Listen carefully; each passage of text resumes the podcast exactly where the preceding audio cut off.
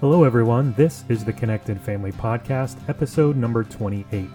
This podcast is produced by Connections Family Counseling LLC, a group counseling practice located in Quincy, Illinois, that helps build resilient kids, strong marriages, and connected families. My name is Mark Vanderlay, and I'm your host. Today's episode is all about helping your child to develop emotional intelligence. I really hope you enjoy the information, learn from it, and can apply it to your parenting journey. If you find it helpful, please go over to iTunes and give this episode a positive rating.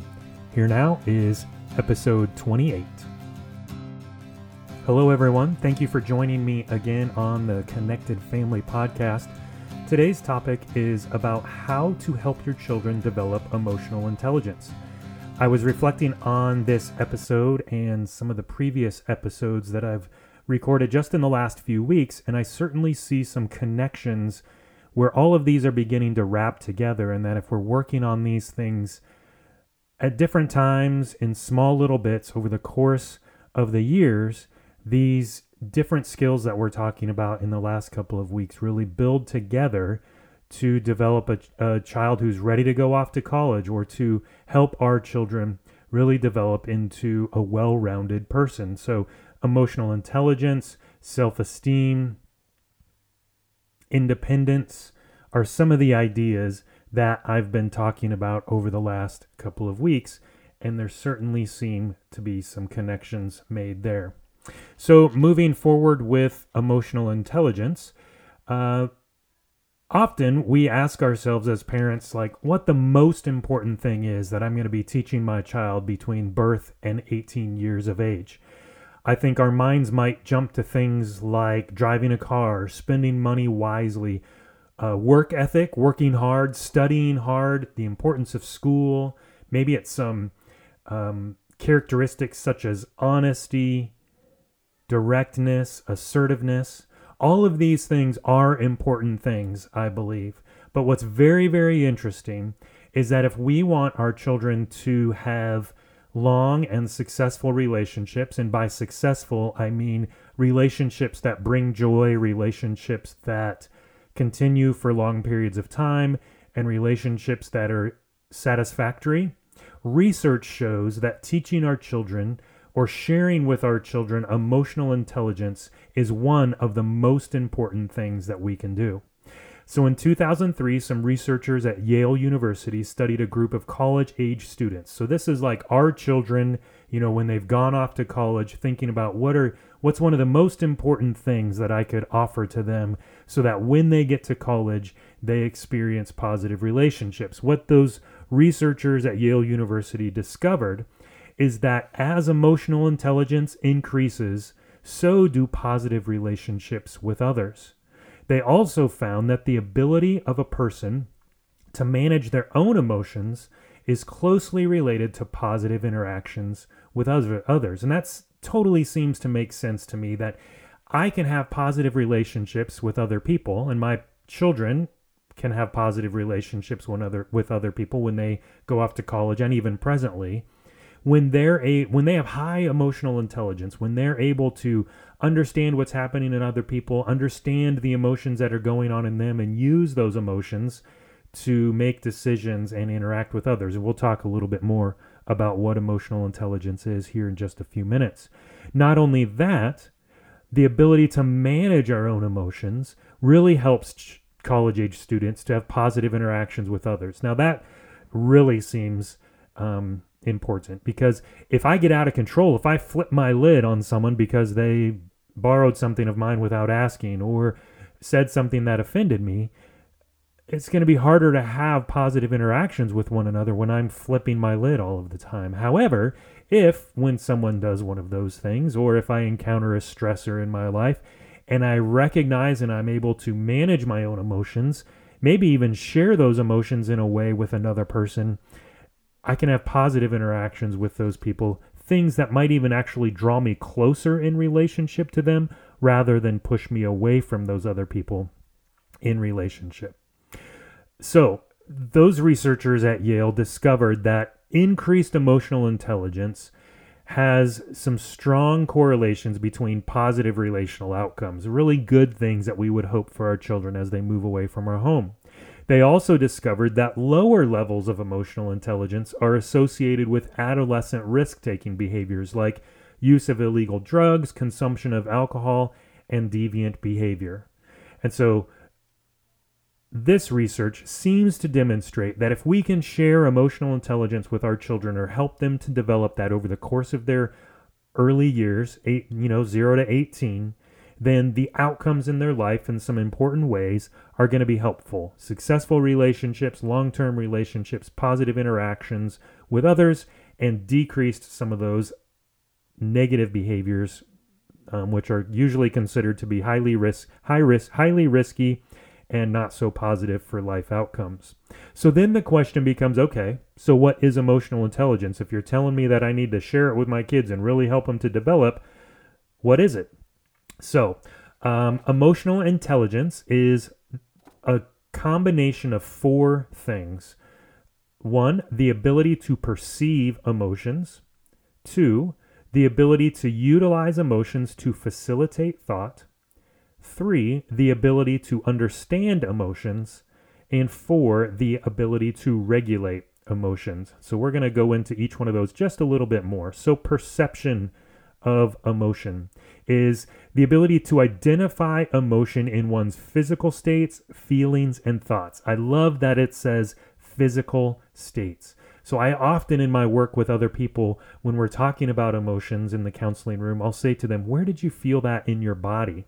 And often people are not able to answer that question. It really takes some thought. And we actually, I have to ask the question several times over the course of many sessions to get help people get really good at it.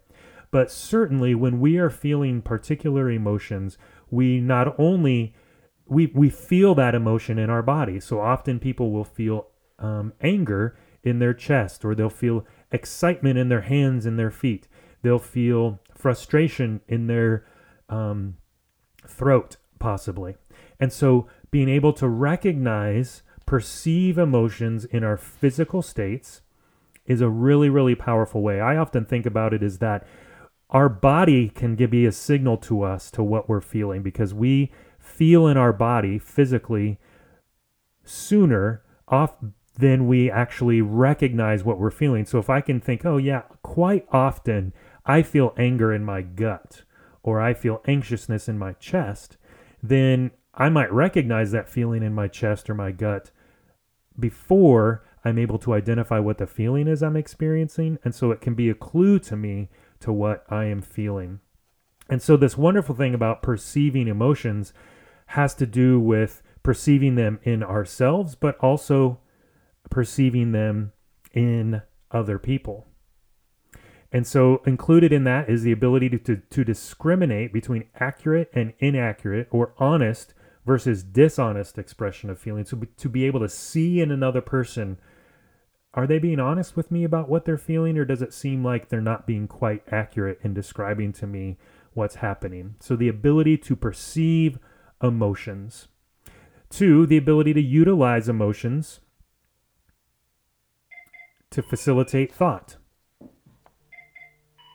Well, look at that. I forgot to put my phone on Do Not Disturb and it's ringing. So we're just going to go through it, but I'm not going to answer it right now.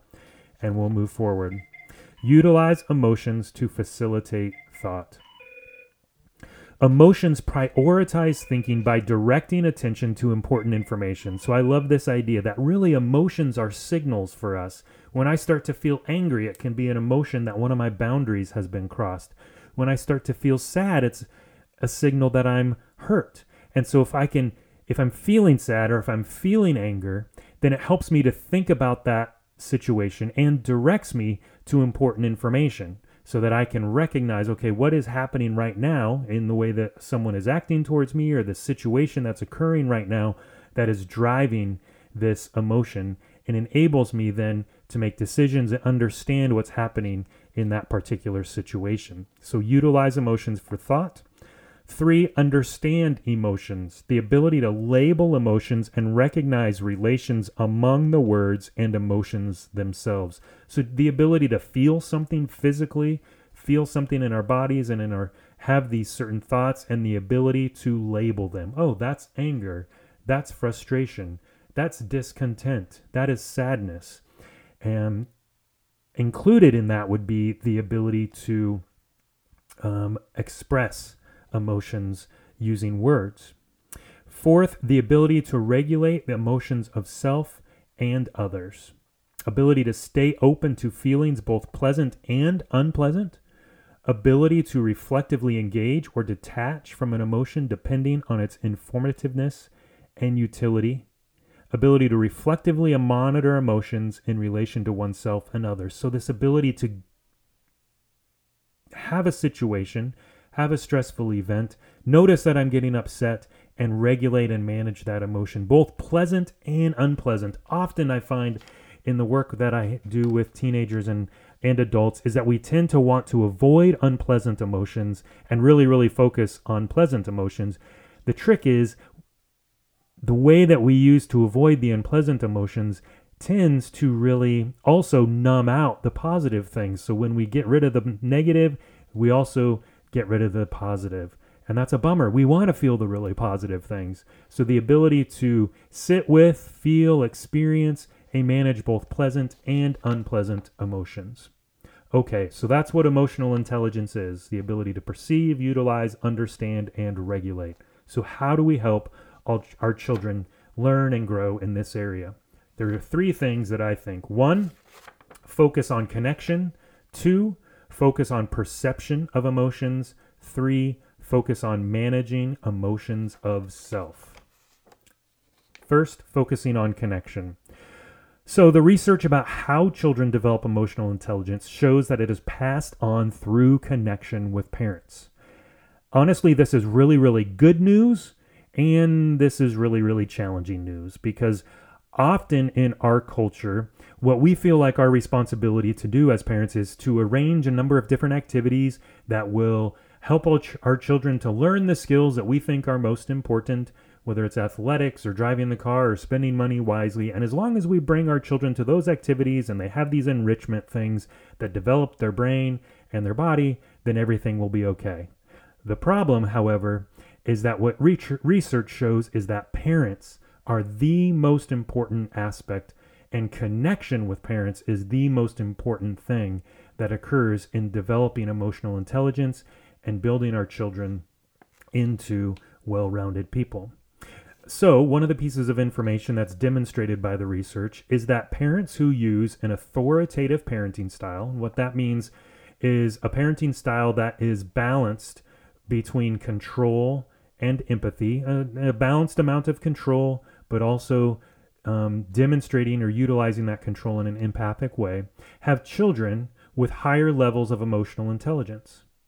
So, as I was saying, our culture tends to want to get get us to push our kids to be involved in things that enhance their brain and um, really build their resumes so they're ready to go off to college and looks like they're involved in wonderful things and really great people. But what research shows is that it's us that matter. The time connecting in often very low cost activities are the things that are most important. I did a podcast episode not long ago about rough and tumble play, and it talked about the value and the brain connections that are developed when we play in a rough and tumble way with our children, just on the floor, rolling around, having a good old time, and the connection that is built between parent and child in that situation.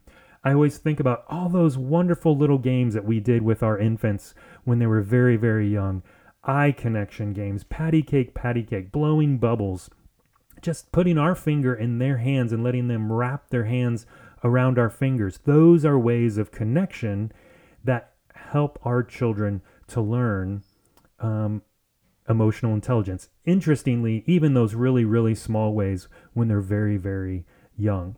So, some other ways as your children get older that you could use to build connection would be by using the basic listening skills. I did a podcast on this not long ago as well, and we'll do another one coming up in the future about five skills related to empathy and how to use empathy for connection.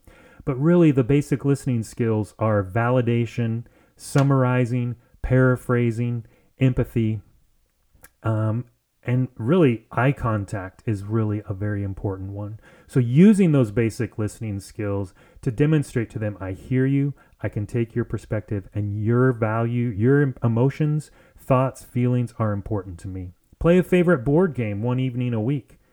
Schedule them to cook dinner for the family one night and help them to manage through that process. When they experience frustration or failure, be there, understand their feelings, hear them, let them express it, and hold those feelings for them. Spend a few minutes talking about the day before shutting off the bedroom light. Really, really focus on connection, using empathy, the basic listening skills, and really low cost, high engagement activities with your children, seeing the world from their perspective. Number two, focus on perception of emotions. Help your child to understand that other people's behavior is a clue to all the things that are happening on the inside of the other person. Your child can learn about how to interpret facial expression, body language, tone of voice, and other communication from us as parents. I love this because we can interpret these things body language, expression, tone of voice by playing fun games. Um, Pictionary, charades, red light, green light, and varying them in different ways that maybe one time we do it without any words, one time we do it just with body language, just with sign language. These are fun and engaging ways to help them learn to perceive emotions, and they won't even know it. You can also help them to accurately perceive emotions by guessing at what the child is think, feeling and expressing it verbally. So if you're interacting with him cooking the dinner from the previous point and there's some sort of failure that occurs and you're like, "Ugh, you're feeling kind of angry about this, aren't you?" or "This is getting pretty frustrating, isn't it?" Are ways that you can verbalize what you're guessing your child is feeling so that they have the feeling, you verbalize it with a word, and then that sort of gives them the word that, oh, okay, so when I feel this, that's the word that it is. It helps them to understand emotion. If you're correct, then your child feels heard and understood and validated. If you're incorrect, then the child is able to say, well, no, that's not exactly what I'm feeling. Actually, I'm feeling this. And you accept that. You go, oh, okay, well, thanks for letting me know. And that validates them, and you understand your child that much more. You can also help your child to be able to verbalize what they're feeling in the moment by doing it yourself. If you lost your keys, you might say, oh, I'm really starting to get frustrated. Or when you experience a setback at work, you might say, I'm disappointed. The bottom line here is that you can help your child to ex- perceive his own emotions by verbalizing them for him, and which then gives them the language, and also by verbalizing your own emotions in a controlled um, and managed way. So, number three, focus on managing emotions of self. This is the challenge for you, parents. The way that we help our children in, in the best way is to model, to manage emotions, is to model it for them. Um, so, the best way to man- help our children manage emotions is to be good at managing ours. Approach, modeling appropriate emotional reactions to normal and difficult situations exa- shows our children how to do it. For younger children games, as I mentioned, red li- games like red light, green light can be helpful. Older children can learn skills like belly breathing, mindfulness, or relaxation techniques, and just that verbal expression that I talked about earlier. In the moment when we're feeling ex- uh, frustrated, may be a great way to model things, or maybe even taking a time out and saying something like, Whew, I'm getting really upset right now because of this situation. I think I need a few minutes away to manage and get myself calmed down so that we can come back to this at a later time. That is another wonderful way to model how to manage those emotions when our when we're just about getting to that place where we're flipping our lid. So folks, those are the benefits of helping our children to develop emotional intelligence. Research shows that um, improved relationships and decreased risky behaviors. It's what emotional intelligence is perceive, utilize, understand, and regulate emotions, and three ways that you can focus on helping your children develop it. Focus on connection, perception of emotions, and managing emotions of self. I hope this was helpful. I hope you'll continue to listen, and I will talk to you soon. Thank you for listening to the Connected Family Podcast. We're dedicated to helping you build resilient kids, strong marriages, and connected families. If you'd like to continue the conversation about helping your child to build emotional intelligence, please join our Facebook group at facebook.com backslash groups backslash the Connected Family Podcast. This group consists of additional resources, discussion regarding episode topics, and support for building a connected family. You can also follow us on Instagram at Connections Family Counseling or our website at connectionsquincy.com.